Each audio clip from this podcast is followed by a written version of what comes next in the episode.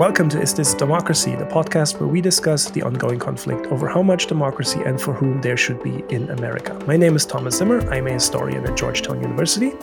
I'm Lily Mason. I'm a political scientist at Johns Hopkins University and the SNF Agora Institute. And I'm Perry Bacon. I'm a columnist at the Washington Post. All right, we are doing something a little bit different today. We're doing our first ever Q and A. Um, we ask you to send in questions, questions you would like us to tackle, and you delivered. We received a great batch of of questions, um, topics. Way too many to answer in one episode. We selected a few. Some we deliberately avoided because we are already planning to devote a full episode to them in, in the near future. And, and some were really interesting, but we just had to make the cut somewhere. So we really, really appreciate the time and effort you all put into sending us these questions. Really appreciate it. And if we don't get to your question today, I hope you won't hold it against us. I'm sure there will be more such opportunities in the future. I definitely enjoy these Q&A thingies. Um, it, it's nice to hear from um, the people who are listening to us and, and hear what, what you are thinking and, and what is on your minds. One more disclaimer before we get into it. We are very deliberately not going to go too deep on any one particular question. Some of these questions touch on very, very big topics. Um, consider this our first reaction, maybe more of a first approximation, an appetizer, rather than a, a necessarily a fully developed answer. We will tackle many of these, if not all of these issues, again in the future, and then devote proper time, maybe even full episodes to them. Um, but there's something to be said, I think, for this kind of more focused, more concise approach. We'll be giving ourselves roughly 10 minutes um, for each question, and we'll do our best to offer something valuable in such a um, restricted amount of time. All right, let's get into the questions. So we'll first start with a question from Alex. And her question is How did you find each other? How did you decide to make the podcast happen? I'll start with you, Thomas. Okay, so we, we will allow ourselves this one somewhat self-indulgent question or or answer. Um, I'll just I'll just recap the timeline real quick because this came together really quickly right before the midterms. Um, I think Perry, you and I had a meeting in we met in DC for coffee, had a meeting. That sounds very formal. We met for coffee on October 6th. And uh, I mean, I don't think we had any intention going in that we would like start a podcast or anything. And then at some point in the conversation, you just said we should just we just we should just do a podcast. And I said, "Oh, awesome! I want to do a podcast."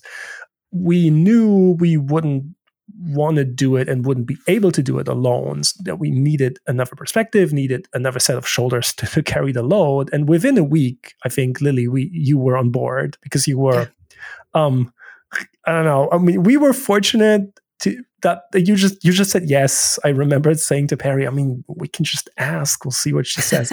Um we had a trial run. We, we i think like within another week or so we had um connor our producer on board um, we recorded our trial run episode on October 28th. That has never been released. Although it was a good, it was a good discussion. There was nothing to hide there, but we we didn't release it. And then the first episode, um, we recorded that first week of November, exactly four weeks after the idea of doing a podcast was first was first um, uh, uttered. Um, so it was a tight a tight schedule. Perry, wh- why why did you say we should do a podcast? Um, okay. So let me let me backtrack just a little bit to say um, I met Lily um, probably in like 2017, 2018. Yeah. Um, I was writing a lot about polarization, political divides, and she had this great book, Uncivil, uh, is it Uncivil Agreement Uncivil Disagreement? Uncivil Uns- Agreement. Uncivil Agreement. So I was with FiveThirtyEight at that point, looking for sort of a you know the country's divided but looking for like smart ways to write about that and smart ideas and her book was um, was very was very was, was very up to that and, and helped me sort of understand and unpack it so i wrote about her book and then i think we met in person because a mutual friend of ours named lee drutman who's at uh, who's at the think tank new america was doing a he was doing a book on the sort of polarization themes as well and he invited us both separately to come in and like talk about his book and to kind of toss out ideas and should he revise certain sections and so on. So that's 2018. And um, so I've known Lily for a little while. And then I think kind of uh, late 2020, I began to think that while polarization is an important subject, something was off about it. I'm I'm in the group that it, the polarization theme almost implies that if you vote for the same party all the time, something is wrong with you. And I'm in the group that, you know, black people who vote for the same party all the time. I don't think anything wrong with us. And so I, particularly in the Trump era, so I kept being like this polarization thing. I get parts of it and parts of it feel like we're describing two sides that are not equivalent with the same term. It's implying Democrats or Republicans are equally bad. And I don't think maybe with George versus John Kerry that was true. I don't think with Trump and Biden that's true. And I was on Twitter and I sort of, I think I had sort of bumped into uh, this German historian who was like uh, tweeting a bunch about how polarization was the wrong frame to think about American politics. And he was critiquing some literature he had read about polarization. And I think that's how I ended up talking to Thomas. And I reached out to him on Twitter and I said, let's have a phone call about this. And and that's sort of, that was like late 2020. We sort of were untouched about that. And I sort of started doing this new job at the Washington Post around the same early 2021, which gave me some more freedom to sort of express the ideas that the polarization theme is wrong and here's how and to sort of get into the fact that the problem is the republican party right now which is where sort of thomas already was and he helped me sort of understand and unpack it a little more yeah and i'll just say perry perry emailed me about this uh, during a time when I was having a lot of conversations with my colleagues about these sort of this sort of similar thing around the term polarization and is is that really what we mean? And do we actually want to use that term? And doesn't it imply something that's not really true? Doesn't it imply this kind of bipolar um, nature of of the problem? And maybe we should be using different terminology. And and maybe really what we should be focusing on is is you know threats to a pluralistic democracy. What do we think democracy should be? What's is you know maybe we should take a normative stance. Does, what's normatively good? What do we want our, our government to look like? And how do we talk about that as political scientists? Um, so i was having all of these questions at the same time that that perry emailed me. And it was sort of with this like kind of relatively small group of scholars that none of us were like all that comfortable of uh, you know knowing how to address this uh, and I also had been doing a bunch of podcast interviews. I was the person being interviewed on a bunch of podcasts at the time, so I I didn't feel very I didn't feel like it was too big a lift. I didn't feel like I wasn't too uncomfortable with the idea. Um, and uh, and then we just decided to try it out, and it worked and it worked well. So here we are. I think what we all shared probably was this sort of slight frustration, maybe, with how the um, the political debate was framed. In, it, certainly, in the the mainstream debate around American politics was framed, and how the the big picture analysis did not center on democracy, threats to democracy, or if it did, in in a very like sort of you know vague kind of generic kind of way. I mean, yeah, we're all pro democracy, whatever. I, I think what what we all kind of what we're trying to do here is to that that's what the, what what the whole big picture approach is all about. We we try to maybe offer a slightly different framework, a slightly different perspective, a slightly different uh, point of view from from which to to look at American politics and um, and, and sort of the conflicts that shaped this country. Um, I, I, had read Lily's book when it came out um, because I'm also working on a sort of history of of the polarization idea, um, and I've always thought since 2018 basically. Here's someone who gets it right who gets sort of the, the big picture as well as the empirical evidence has the empirical evidence to back it up. And I, I remember in the summer of 2021 i think you were on ezra klein's podcast not for the first time at least for the second time. Um, but i think that that is still what i think of as sort of the best most concise dissection of the political situation. So i felt very comfortable with the idea that you would be able to handle like podcasts like the medium the, which you you you you know well you, you and i were both academics yeah. i think it's fair to say that we know people in the academic world who might be fantastic scholars but maybe not necessarily suited to this kind of medium right yes. maybe because they don't want to do it or they don't they maybe not, maybe can't um yeah, and then I I I, I similar, uh, similarly um I, the first time I heard Perry speak was actually before we actually talked to each other. Perry was on the I think I told you this on you were a guest on um uh, an NBA podcast I love. You were there to talk about I think hiring practices in this is the previous era iteration of the NFL doesn't hire any black coaches, and I had written a yeah. piece saying here's why the NBA is better on that, and, and yes. he wanted to talk about that. Yeah. Yes. So so interestingly, I mean, I, I heard both of you speak and on podcasts before we, we ever talk to each other. But yeah, I mean, again, I, I think um, it was quite stressful to to to bring this all together right before the midterms. But we had this idea: look, if if we if we're going to start doing this, we we should try to put the first episode out before the midterms. That was a, a fixation, I guess, we had and we did and now we're doing it and now I, like honestly it, it is it is a lot of work but it's it's fun and i'm not i'm not entirely sure what the um where this is supposed to go. In an ideal world we'll keep doing it until democracy is safe and and all is all is good. If that is the case we'll be here for a while i guess.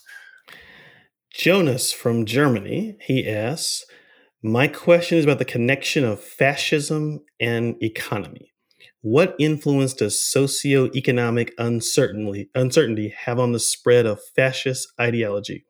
I know Thomas sometimes talks about the concept of white innocence and then explaining racism by the economy is too simple, or at least that's what I thought he said. But is there any connection between fasc- the fascist growth of fascism and the economy? Even though he mentioned Thomas, I want to start with Lily with this question. So, this argument of economic anxiety essentially said Trump was attracting white working class voters because they were feeling economically disadvantaged and left behind in rural areas. And those were the people who were overwhelmingly switching um, from uh, voting, either not voting or voting for Democrats over to voting for Trump. That claim has been pretty well uh, examined by political scientists in recent years. There is not a lot of support for it. So, well, let me let me just say, first of all, this is probably a topic we could spend an entire episode on. Um, so, I'm just going to do three main points. The first one is uh, uncertainty in general is, from the psychology perspective, can create extremism. That can generate extremism, and people who feel uncertain about their their status or their place in the world often join extremist groups because those groups have very concrete boundaries around them. And that can feel very comforting to somebody who's feeling like the boundaries around them are fuzzy and unclear and they're not sure where they're supposed to go or where they belong. So this is true with, you know, terrorist groups, this is true with cults, this is true with any kind of extremist groups where their their uh, their boundaries are very comforting to someone who feels uncertain in general. That's the first thing. The second thing, though, is that there's very little evidence that the people who were really drawn to Trump in 2016 were people who were economically disadvantaged. So, uh, Diana Mutz wrote an article. She's a political scientist, uh, she focuses on political communication. She wrote an article uh, basically showing that the 2016 approval of Trump was actually much more strongly correlated with anxiety about um, status among high status groups. So, among people who had status already and them feeling like maybe their status was being challenged, that was much more correlated with Trump support than income or um, economic instability. Brian Schaffner and colleagues did a paper finding that while there's some uh, weak connection between um, economic instability and Trump support, the much, much stronger connection is between racist attitudes and sexist attitudes. And actually, if you if uh, the, the, sort of educational polarization, educational divide disappears completely, if you give people, like if college educated and non college educated people had the same racial attitudes, there would not be an educational divide. So, um, that it, it, that's another study that sort of tends to show that this, this is about attitudes about equality. And then finally, Gallup did a poll um, looking at at, at looking at this uh, with a huge survey of American adults, over I think 125,000 people, what they found was that um, high household incomes are are no more or less likely to be supporting Trump, um, but people who lived in racially isolated communities in which there were worse health outcomes, lower social mobility, and less social capital across everyone the people who were the wealthiest people in those those disadvantaged places were much more likely to support Trump. So it seems like it was the best off people in the worst off places. Basically, meaning that they felt like their status, they had real status, but it felt perhaps insecure, but also it felt like they really wanted to keep it because they were seeing all these people around them that didn't have it. And that made them guard it even more jealously and willing to per- perhaps even sacrifice their commitment to democracy in order to keep it. So basically, long story short, yes, economic uncertainty can drive people towards extremism, but it does seem like with Trump in particular and the MAGA movement right now, it is not the poorest people who like that movement. It is the it is the wealthiest people in the poorest places who hold a lot of anxiety about their own social status, not about their economic status, who are drawn to that movement. I mean, I think this is so absolutely crucial. Um, this is definitely something we we might want to devote like a full episode to at, at, at some point. I think it's really important how we frame the question. If the question is really just does economic, socioeconomic hardship, uncertainty, economic anxiety contribute to? Well, then the answer is sure, contribute. I mean, what does contribute mean, right? Yes, it's not, it doesn't help, right? But the real question is what is the relative importance of economic anxiety compared to other factors, right? And, and should we make economic anxiety the center, the core of our explanation? Should we make it that from which we start our explanation of what, what's been happening in, in America? Is it the key animating factor for what is happening on the right, for what fuels Trumpism, for, for what sort of fuels the radicalization of the right? And again, I mean, I mean, Lily, you you you you outlined it so clearly. This is not a matter of opinion or something where we'll just have to say, oh, we'll have to agree to disagree. There's like proper research on this. There's proper empirical research on this. And after 2016, I think initially the economic anxiety narrative won out in the sort of broader mainstream discourse versus a more sort of racial cultural anxiety argument. Um, but you know, it's been looked at a lot. And a very clear picture has emerged. And there is just not a good empirical basis for the economic anxiety narrative, for an explanation that centers economic anxiety as sort of the root cause of, of, of what's going on. Um, I think it's important to say this does not mean that there is no economic hardship in America. It doesn't mean that people aren't struggling. Many, many people are. It also doesn't mean that we don't need a better, fairer sort of social economic policy. We do it just means that we cannot explain what's been happening. We cannot explain Trump's rise and what's been happening on the right by focusing on economic anxiety. Um, I mean, there's so much. Like again, there's I think some of where the sort of the misunderstanding comes from is this this idea that there's a lot of talk about the working class when really people mean white working class, and it's not even really white working class, it's non college educated white voters, and really only white voters, many of whom actually had sort of above average income. So it is true that Trump Trump's base is non college educated white voters, but that is not the same as white working class. Most of the people who supported Trump in 2016, even amongst non college educated white voters, had above average income in terms of household income. Um, because again education is the best proxy for racial attitudes right? That's that's that's what we're looking at here. Um, and again i think we we need to think of this as sort of not racial resentment cultural resentment being downstream from economic anxiety. It's the other way around. It's sort of racialized economic anxiety being downstream from um, racial and, and cultural anxiety.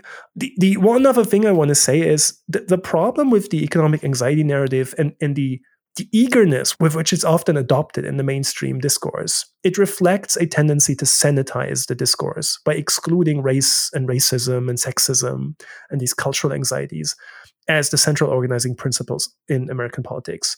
And whenever people rode waves of racial resentment to political prominence in the United States, their success uh, has been described in such terms of economic anxiety.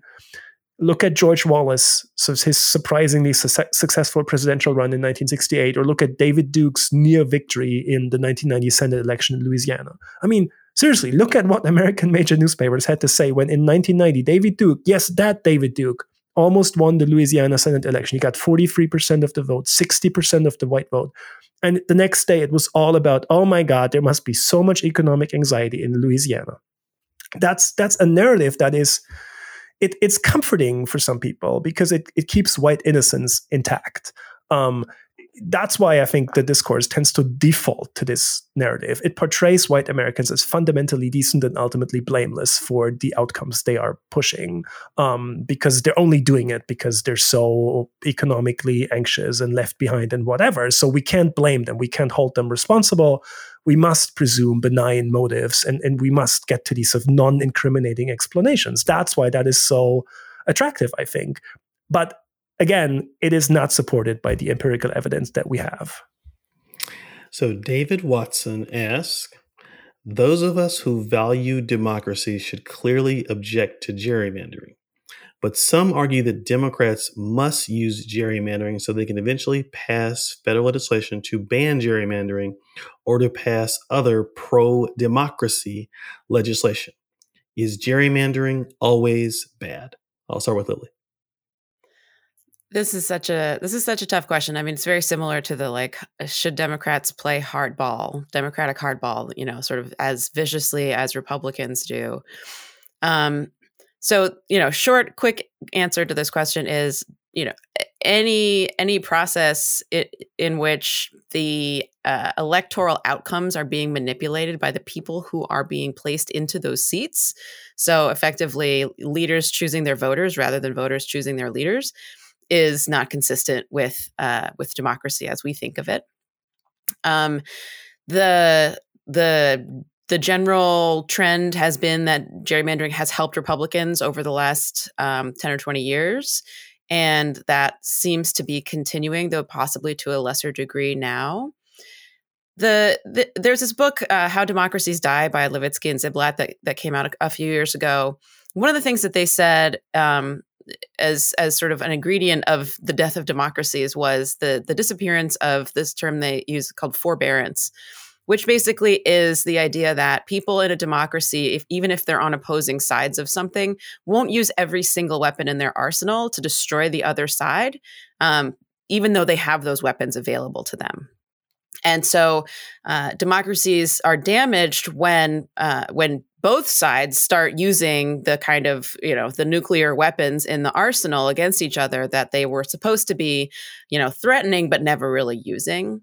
So to the extent that we have a republican party that is consistently using those nuclear weapons and and you know not engaging in any forbearance whatsoever when fighting Democrats. And we have a Democratic Party that is trying to stick to these old norms of forbearance and not bringing out the nuclear weapons as much as humanly possible because it does because they have this understanding that that does destroy democracy.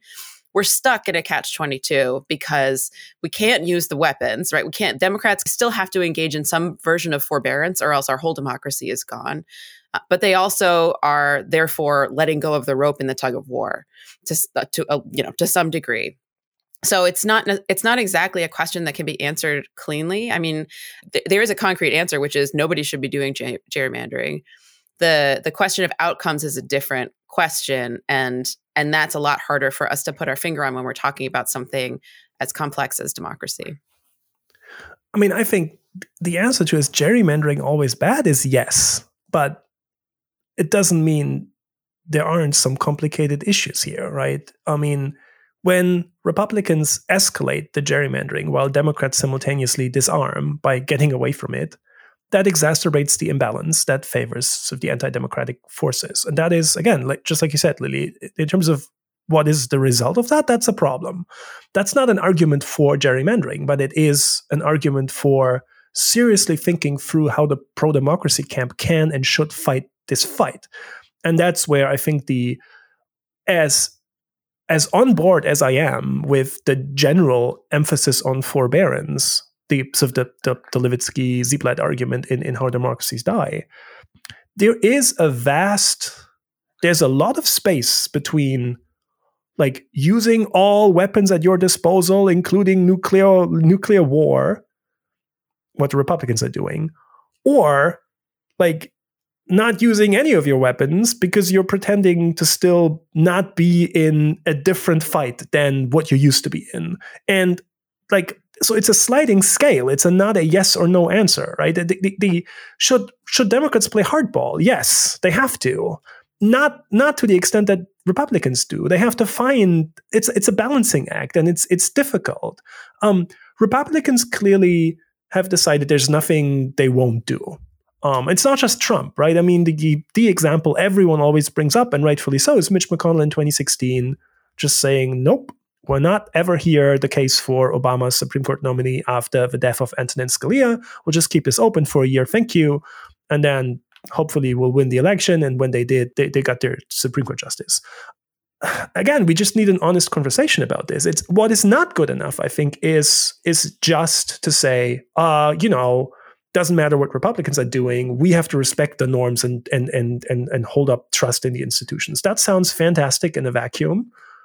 But when one side has long abandoned the norms and worse, is now weaponizing the norms against democracy, or is weaponizing the fact that the pro democracy camp is still clinging to the norms, then closing your eyes and, and, and, and hoping that clinging to the norms is enough, that's probably not good enough. Um, and those institutions we're supposed to trust. I mean, again, some of them are actually at the forefront of the reactionary assault on democracy. I'm looking at you, Supreme Court. Um, so again, it, it what we need it, it is a really difficult balancing act between um, again no one is saying i think no one no one with any influence on you know democratic politics is is is seriously saying we should just do what republicans are doing and go all in like go nuclear whatever um but also we can't just we i say we the democratic party and those who are interested in in in preserving American democracy we can't just sit there and, and, and pretend the the the fight hasn't changed and the rules of engagement haven't changed. They have changed, and so you need to find some sort of commensurate answer to that. So, next question for somebody who did not want us to use their name. I'd love for you to, to, to hear you all talk about the rise in anti-democratic right-wing authoritarianism around the world. So much of your analysis has been about the roots of American anti democracy. What accounts for this in Israel, France, Italy, and of course, Hungary and elsewhere throughout Eastern Europe? Thomas. I mean, this is definitely another one where at some point we might want to just devote a proper, like, long segment t- to this. So it is striking. There are right wing reactionary movements and parties everywhere that are very much focused on the US situation, very closely paying attention to what's happening in the US, on, on the struggle over democracy in the US. And conversely, American conservatives are in love with foreign autocrats and their attempts to keep multiracialism, uh, multiracial pluralism uh, at bay. They very openly admire Viktor Orban in Hungary, first and foremost, probably. Um, they still can't quite quit Vladimir Putin. Um, I want to say right away I'd be careful with sweeping generalizations about what exactly these connections between right wing extremists um, and reactionaries, what they are and what what effect they are having. Um, I think that's something to be actually examined case by case. Sometimes, you know, people are people are just using the term like global fascism or or any such labels, and and you know, as long as as long as you're not telling me what what the actual diagnosis behind the label is, that's that's just what it is a label. After you know the um, the, the, the storm on the the, the Brazilian uh, was it the Supreme Court or the Parliament uh, a few weeks back. Um, there was all this talk about oh Steve Bannon and Stephen Miller they they met with uh, uh, the Bolsonaro people and whatever and all of a sudden there was this narrative about these sort of fascist masterminds pulling the strings everywhere. I'm a little skeptical uh, about this kind of stuff. Again, I don't care about the label. If you want to call it global fascism, go ahead. I don't care. Either way, it doesn't replace the actual work of looking what's going on here. And what is going on is that across the quote unquote West, at least, and beyond the West, but I'm I'm more comfortable talking about quote unquote West. Reactionaries look to these autocrats and, and they seek alliances and they seek their proximity. None of the conservatives or right wingers in, in any sort of Western country care much about the actual situation in Hungary or Russia. What matters to them is an imagined Russia, an imagined Hungary. They imagine these places as strongholds of white patriarchal Christianity. They imagine them as nations of and for white Christians where men still get to be real men and they love how auto- autocrats like Orban glorify their nation's past and, and, forcefully push back against those cunning quote unquote globalists. So, to, to reactionaries all across the West, the imagined version of Russia or Hungary specifically uh, has become those have become models of how to organize society and deal with the real quote unquote leftist enemy. And I think that is also what's behind the reactionary admiration for Israel. It sits somewhat uncomfortably and in tension with the pervasive anti Semitism um, of these movements and parties. But it makes sense if we understand that they see Israel as a as sort of an ethno nationalist, ethno religious nation. And that is close to the vision they all have for their own countries. Um, so again, I think the transnational right wing admiration for people like Orban is is a reminder that the struggle over democracy and multiracial pluralism is not just playing out in the U.S. And the, the reactionary counter mobilization is an international phenomenon. We, there are many specific elements and factors depending on what country we look at. It's not all the same, but I think ultimately, I do think we are seeing versions of different iterations of the same overarching struggle playing out.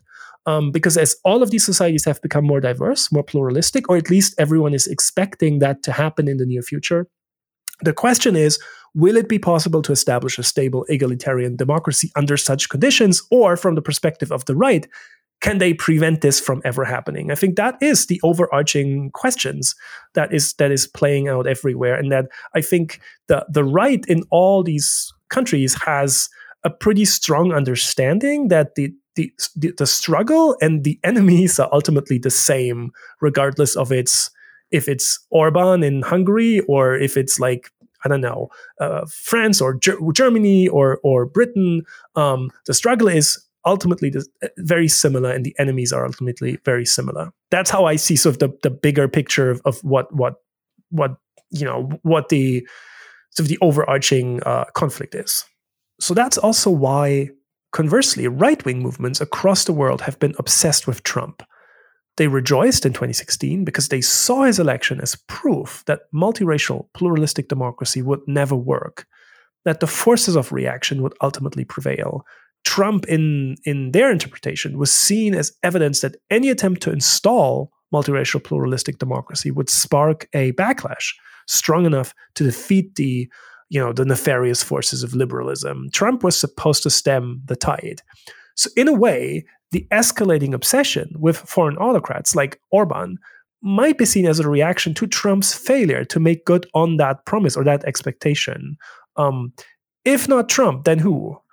Reactionaries are looking elsewhere, therefore, and they they believe that you know someone like Orban is showing the way forward. And, and the final thing I'll say on this the right understands very clearly, and again, across the West, I'm not just talking about the American right, the right across the West and beyond, but again, I'm the West is quote unquote West is is is what I feel sort of comfortable talking about because I'm I'm studying that. Um, the right understands very clearly the world historic implications of this current struggle. An egalitarian, multiracial, pluralistic democracy, such a political, social, cultural order has never existed, really. There have been several stable and, and, and maybe even fairly liberal democracies, but either they um, they were culturally and ethnically homogeneous to begin with. You can think maybe Scandinavia, Sweden, or something, or um, there has always been a pretty clearly defined uh, group that's in charge, that's at the top, um, a white man's democracy or racial caste democracy, like in the American case, where you have um, conditions of multiracial pluralism, but you know it's not reflected in a sort of egalitarian democracy. It it it is a, a system in which uh, white people, white men specifically, are very much at the top. But a truly multiracial pluralistic democracy in which an individual's status was not determined to a significant degree, at least, by race, gender, religion, or wealth. I don't think that's ever been achieved anywhere. And, and that is sort of the, the bigger struggle everywhere because it, that is a vision that reactionaries they they find terrifying. And to them, that would be the end of quote unquote Western civilization or whatever term they, they like to use. And so they are determined to fight back by whatever means necessary um, and, to, to prevent this from, from ever becoming reality. So Marjorie from Atlanta and Ted from Dallas had somewhat similar questions. I'm going to read both of them and we're going to discuss them t- uh, as a pair. So Marjorie um, asked, how do you talk to someone in your life who seems to share your basic beliefs and values, but just isn't engaged?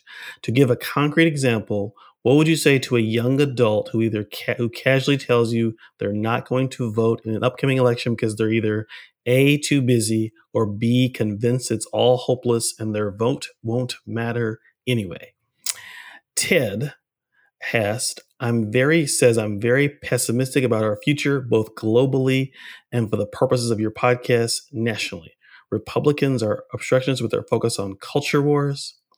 Um, and as Thomas has stated numerous times, every time we get to a potential turning point with them, January 6th, for example, they always choose to go more extreme as opposed to moderating. This person, Ted, is listening. Ted is listening to the podcast, very carefully. Thank you, Ted. So convince me why I shouldn't stop paying attention to national political news altogether. I'll continue to vote Democratic until the other side can moderate. So I'll do my part. But as one man, a country of nearly 330 million, in which there exists an incredibly powerful right wing media machine that continues to poison the minds of countless millions, what's the point of paying attention? Dark questions. What's the point of voting? And what's the point of paying attention? Okay, I'll start with Lily. Yeah, those are tough. I mean, I, I think that I, ideally, what we want, our end goal here, right, is not to make everyone feel despondent and uh, demoralized and demobilized, right? The the the electorate that we that that would save democracy is one that feels courageous and empowered and um, knowledgeable and uh, and and has has a clear direction to to move in.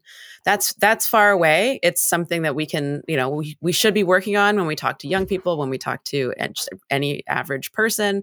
Um, but but a couple of things I'll say that could be useful tools. Um, one is uh, there's a new book called The Other Divide by Krupnikov and Ryan that um, that basically looks at the difference between people who are paying attention and involved in politics versus people who are not paying attention and are not involved in politics in the United States.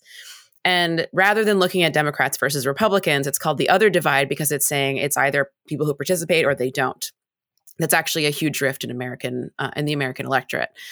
And one of the most disappointing things that they find is that people who do not pay attention to or are involved in politics have different preferences than people who are involved in politics and are paying attention.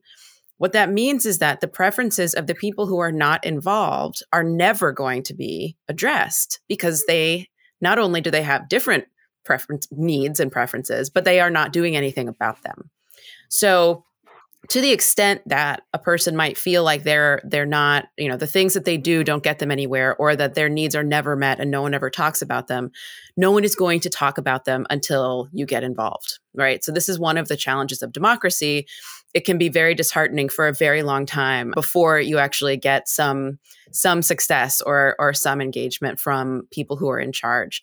But there's 0% chance that you get success or engagement if you never ever do anything at all. So that's the first thing that i would say the second thing um, is that the you know the way that we the way that democracy works is that we you know we are supposed to participate in the process and accept the outcome right? So we are not always going to be happy with an outcome that that we get. The idea of democracy is that we go into our decision making hoping for a certain outcome being fine if we don't get that outcome because we'll fight for it next time not deciding i'm just going to take my ball and go home and the and that principle can be really frustrating. That principle of democracy can be really frustrating.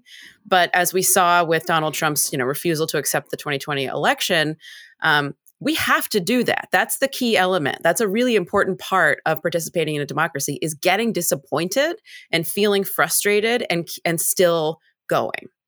Now I will also say to Ted in particular that you don't have to pay attention to national politics all the time. It is not that, you know, it's not like the most crucial thing in the world. In fact, you should be paying a lot more attention to local politics because that's where you have a much bigger, a much bigger, your vote matters a lot more. You have a lot more power on a local level. You can change your local politics in a way that you, in, as an individual, likely won't change national politics.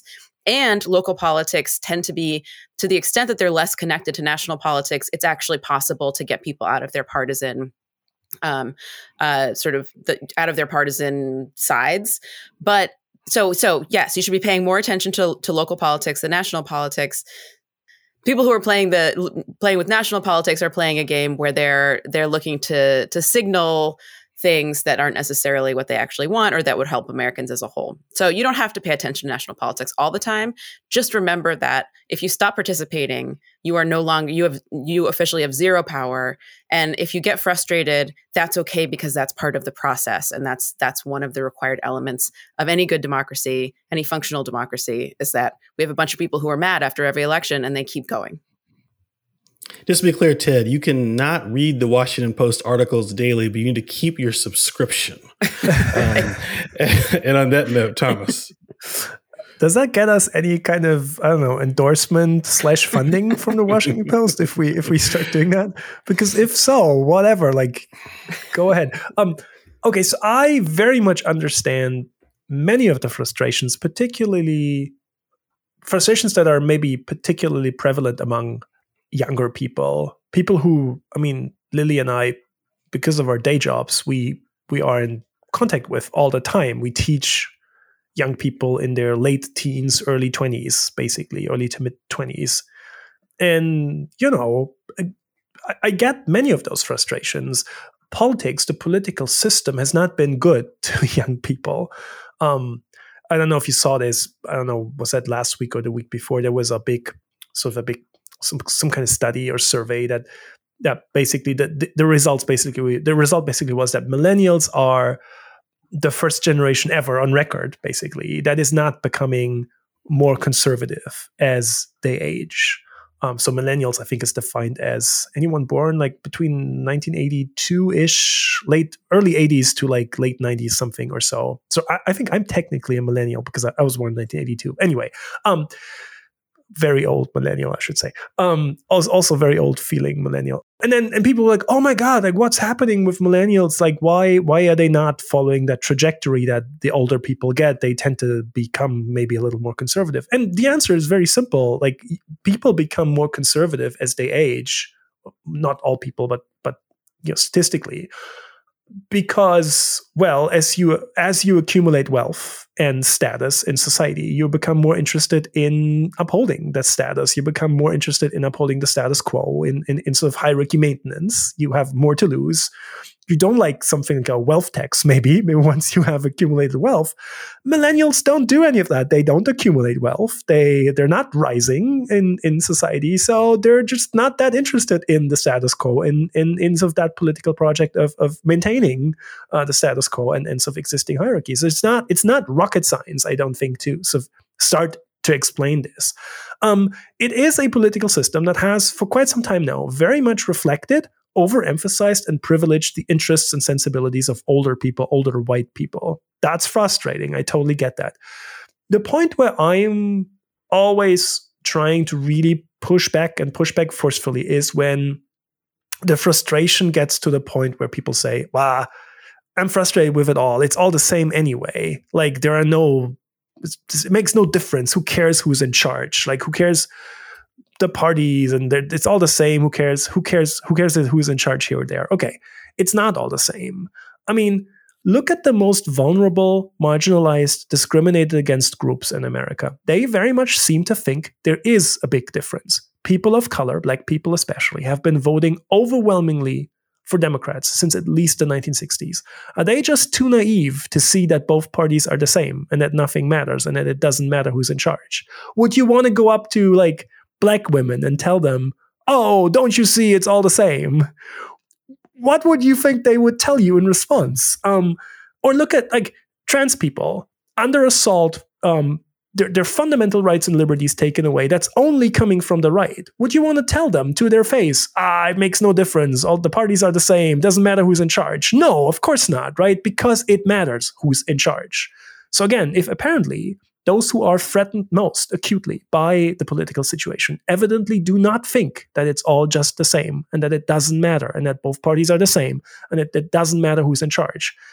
Well, then that should give everyone pause who is maybe out of frustration or out of ignorance or out of whatever getting to the point where they see as everything just the same and it doesn't matter because it does matter That does not mean we all have to become big fans of Joe Biden or the Democratic establishment or any sort of super old senator. That does not is that's not what that means. But it means there is a responsibility, I think, especially for those among us who are not part of those most vulnerable groups, um, to you know not give in to those kind of lazy, kind of privileged position where you sit there and say, oh, it's all the same to me. It's all the same to me is a position that you can only take when your rights and your fundamental liberties are not under acute threat. So our final question is it's another question from Alex. We just liked her questions, um, so we went with two of them. And the second question is she's reading the book um, Myth America, and Myth America is a book um, written by published earlier this year, written by the historians Kevin Kruse and Julian Zelizer. Yeah, they're the editors of the book. Yeah, yeah sorry, yeah. right, right, yeah, right. Yeah, the editors of the book. I'm good. Glad you said that. And so the uh, the um the book is actually this Myth America. Historians take on the biggest legends and lies about our past, and it's a book, and it's actually a bunch of essays from historians who take on different myths and so on in American history and legends, as I, as the, as the title indicates, and and sort of critique them and debunk them and so on. So. Um, Alex asks kind of what are some of the um, if you could dispel a myth that would make the most positive impact on the country, which myth would you dispel? And so you can, you guys can take a myth, myth that's mentioned in the book or a myth outside of the book, but I'd be curious to know which um, myths you think we should dispel. I'll start with you, Thomas. I think we're, we're going to try to do one each. We have not told each other which one we have chosen. So so let's see wh- where this is going. Well, I'm going to go with a myth um, about U.S. history, unsurprisingly, that I, I, I still think is is quite pervasive, and that is the idea that America is looking back at a supposedly glorious 250 year history of sort of stable, consolidated democracy, a myth about when and what American democracy has been. Beyond the fact that it's just not empirically, analytically accurate to think of American democracy that way, you know, uh, 1776, boom, democracy, awesome. Um, there are several problems with that view of US history. Usually, this idea of America having this sort of 250 year history, being an old, consolidated democracy, comes with the assumption that democracy in this country is immensely resilient, more so than elsewhere, and that it is basically immune to authoritarianism. It's quite often uh, the assumption behind of this it cannot happen here attitude that is still prevalent on the center and among liberals but the political system that was stable and consolidated for most of US history was a white man's democracy or a racial caste democracy or whatever you want to call it, a restricted form of democracy that deliberately, le- deliberately left a specific political, social, economic order largely intact. There's nothing old, stable, or consolidated about multiracial, pluralistic democracy in America. It only started less than 60 years ago. And the conflict over whether or not it should be allowed to endure and, and prosper has dominated American politics and society ever since. The second problem with this myth, if we start from the assumption that America has been a stable, consolidated democracy for two and a half centuries, the current political conflict must seem utterly baffling. I mean, where is all the anti democratic radic- radicalization of the Republican Party and of so many million people? Where, where's that all of a sudden coming from? If, if I mean, I, I just don't find it very plausible to assume that the people who remain united behind Trump or versions of Trumpism and are now openly embracing authoritarianism were fully on board with liberal democracy until recently, before they were driven to the right by what? By the presidency of a moderately liberal politician whose sole quote unquote radicalism consisted of being black? Or by the election of a deeply religious elderly white man who has always been a proud centrist? Is that what pushed them to finally abandon their supposedly consolidated democratic convictions? I don't find any of that plausible. We should start by acknowledging, you know, what democracy has meant in America before the civil rights legislation, and that since the 1960s, the struggle over whether or not American democracy should finally become that which it had often promised to be a system in which all people were truly created equal, regardless of race, gender, religion, or wealth. That question has defined the political conflict. There was never any consensus over this. It's always been extremely contentious. That should be the starting point. Don't listen to people who, for whatever reason, still cling to such ideas of this mythical past of democratic democratic glory that just never existed. Lily. Are we going to talk about it? Or are we? Are we just going to? No, each no, do we're gonna give myth? we're gonna each give our his, our myth. I mean, you uh, Yeah. if, if if you if I mean say whatever you whatever you think about. I mean, I. I, now you disagree with that one very much, but anyway, but I guess I, I I was don't. hoping I that don't. go- Yeah, I So, agree. with what's your myth? uh, so um, I so I was going to do the myth that's that's like the folk theory of democracy that that assumes that all all citizens are motivated by their economic well being. Um, which is which is like a myth that most pundits and political experts hold, and it is extremely frustrating. But I feel like I talk about it all the time, and uh, and as Thomas was speaking, another one occurred to me that maybe is not perfectly thought out, but it is something that I've that I think if we were to address it, it might help a lot in American society. So I'm going to go. Um, I'm going to go off. Uh, the this one is, and people are probably going to get mad at me.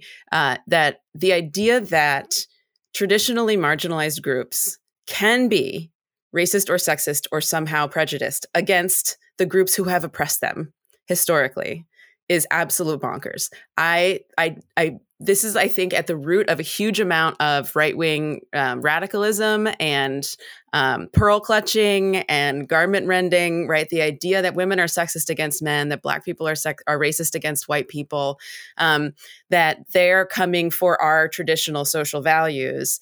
Uh, prejudice is deeply rooted in systems. Prejudice is not an individual level trait. I mean, it can be, but that's not the kind that harms entire democracies and entire countries.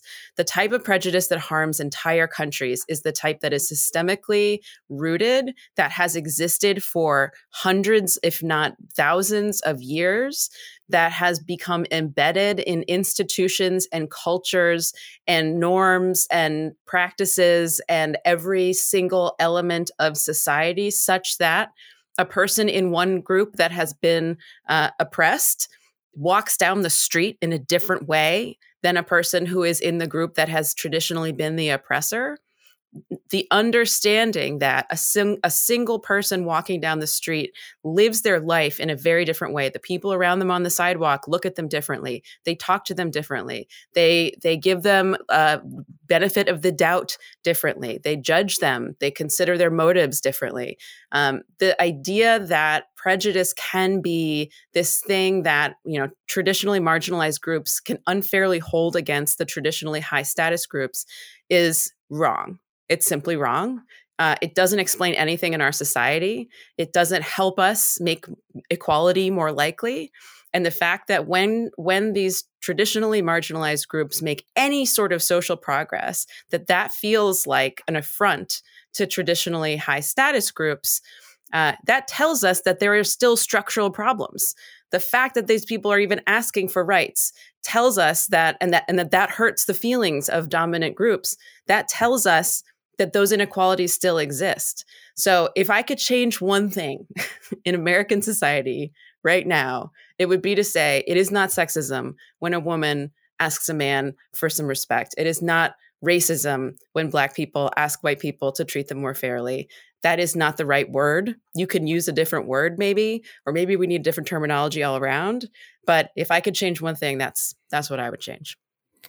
So my myth is related to what Lily just said, in that um, so one of the essays in this book, Myth America, is written by a historian named Lawrence Glickman, who teaches at uh, Cornell University, and he argues essentially that we have this phrase that we use, particularly when Black civil rights movements in the '60s and so on, when they advance, we say that inevitably the protest, civil rights activism led to a backlash, and it's sort of and and he argues in the essay, and he's argued a lot some of, some of this publicly too, is that backlash assumes this kind of this inevitable response that it, it had to happen this way.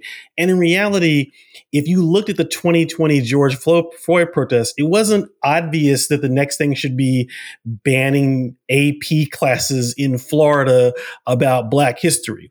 He argues that it's not a the backlash implies kind of like a um, kind of takes the agency away from the backlashers and sort of says that the the the, the civil rights people, the, the activists, the black people went too far, and therefore there was an inevitable backlash. In reality, Glickman argues, and I think correctly, that people decided to do a backlash. Like the reactionaries are acting. You know, they there was no reason to find every suggest critical race theory is taught in every high school and then decide to go to decided to go ban it. They said that they they were active people on the right doing that. I think that's an important essay. And I know I read um, Carlos Lozada, one of my old colleagues at the Post, who's now at the New York Times, wrote an essay in, in the Times in which he said he reviewed the book Myth America and said, I'm going to stop referring to this backlash idea. And I and I and I have felt the same way. It's like we Thomas has been a while talking about the idea that there's a counter mobilization, but I think Glickman's piece in this book really gets at that idea that we've got to stop thinking about, you know, inevitably anytime gay LGBT people women, black people do something that there has to be a backlash. No, people are choosing to act unfavorably to them when they make their demands that Lily was discussing. I mean, we t- we talk about this explicitly on the podcast a few weeks back, right? Where we we, we pushed back against the, the backlash term, and I, I think I said it at the time, and I'll say it again. My thinking around this, and my my um my thinking around sort of not being very careful with the backlash terminology and and trying to find different terminology that is very much influenced by Larry Glickman's uh, uh, research. He's he's writing a book on sort of white backlash politics, I think. So so look out for that. He's great, and everything he writes is great. Um, I'm, you know what, I'm Lily. When you were when you were talking, I was thinking, there's just no way that um, the way what you described is is received is by our listeners is entirely dependent on whether or not they are listening in good faith. If you're listening in good faith, what you said makes total sense. If you're listening in bad faith, you're mad right now. the, the takeaway is the takeaway is she said like like uh, it, it is not possible for black people to not like white people which is the dumbest that's the, the dumbest possible like how dare this woman right? She's like like what nonsense is i know a lot of black people who don't like white people. Yeah no that it's it's true that exists that may exist like black people who are like not particularly fond of white people that might exist right? You were talking about something entirely different but i was thinking just just no but you know what like you can't I but often, that, no, what I'm saying, I'm not. So let me clarify. Yeah. What I'm saying is that's not racism. Yeah, I know, I know. Right. That's that is well deserved fear and caution around a group of people who have mistreated people who look like you for centuries. That's not racism. That's that's appropriate caution, right? That's that's like if some, you know, if you have an abuser who abused you every single day of your life, and you say to someone, "I don't trust that person and I don't like them." That's not you being prejudiced against them, right? That's you making a wise choice based on your experience. I think it is it is um it is important to acknowledge that there are, of course, tradition of traditions of black nationalism in the United States, and it's always been something that sort of conservatives, reactionaries have liked to do to just equate any form of black nationalism with just that's just anti-white racism, right? And play sort of the the racism card against any form of black nationalism, right? Um, so again, I, I'm just thinking, I was just thinking, there are two ways of doing a podcast like the one we're doing. Um, one way would be to never say anything that could potentially be taken like to offend or whatever, and always think about, oh my God, like what reaction is this going to create? The other way is just to say, look, if someone wants to be a bad faith uh, wants to just listen in bad faith and, and find reasons to not like what we're saying and say it's all just left wing activism. That's just going to happen. But you just have to make the case that you want to make, right? Um, I just and, unilaterally took us into the latter into the latter type. oh, well, I you know the, look we since since this is a Q and A and, and we, we, kind of we started with kind of uh, going behind the curtain a little bit. Maybe it's a nice nice way to end behind the curtain. Also, we, we we've talked about trying to maybe find some institution or whatever that that that might be interested in you know helping us with the podcast right um and there would be certain uh uh, there will be certain benefits that, that come with that.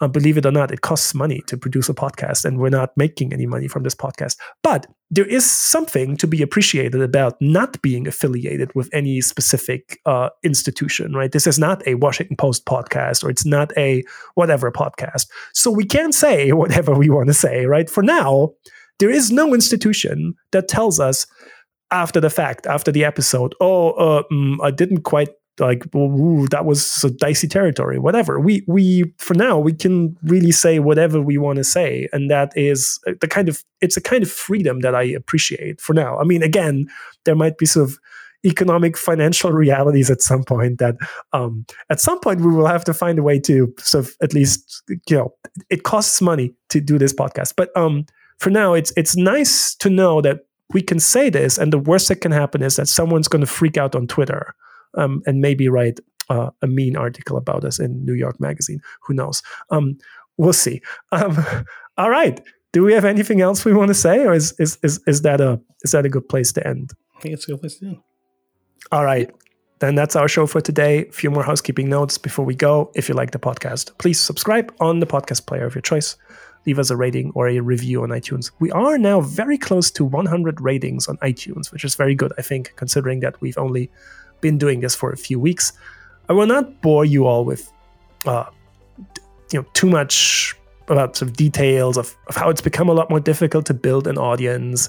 But it's just a fact that since Musk took over Twitter and due to everything he's done to Twitter, the amount of engagement we can generate um, on Twitter and, and so through our own platforms that has just plummeted. It's it's it's just not anywhere comparable to where it was a few months ago. So to the point where I think it's now no longer enough as a platform, as a tool for amplifying a project such as this podcast. So that means if you think what we're doing here is valuable, if you think there might be people out there who could or should be interested in what we do. You'll have to help us reach them. Um, ratings and reviews help tremendously. Uh, please help us spread the word. Tell the people in your life about the show. We are releasing new episodes every every week, usually on Friday morning. If you have any feedback, please email us at isthisdemocracypod at gmail.com. Um, we want to thank our producer, Connor Lynch, who is making all this good stuff happen every week. And we want to thank you for sending in all these great questions for engaging with the podcast, for listening, for joining us. And we will be back next week. Until then, bye bye.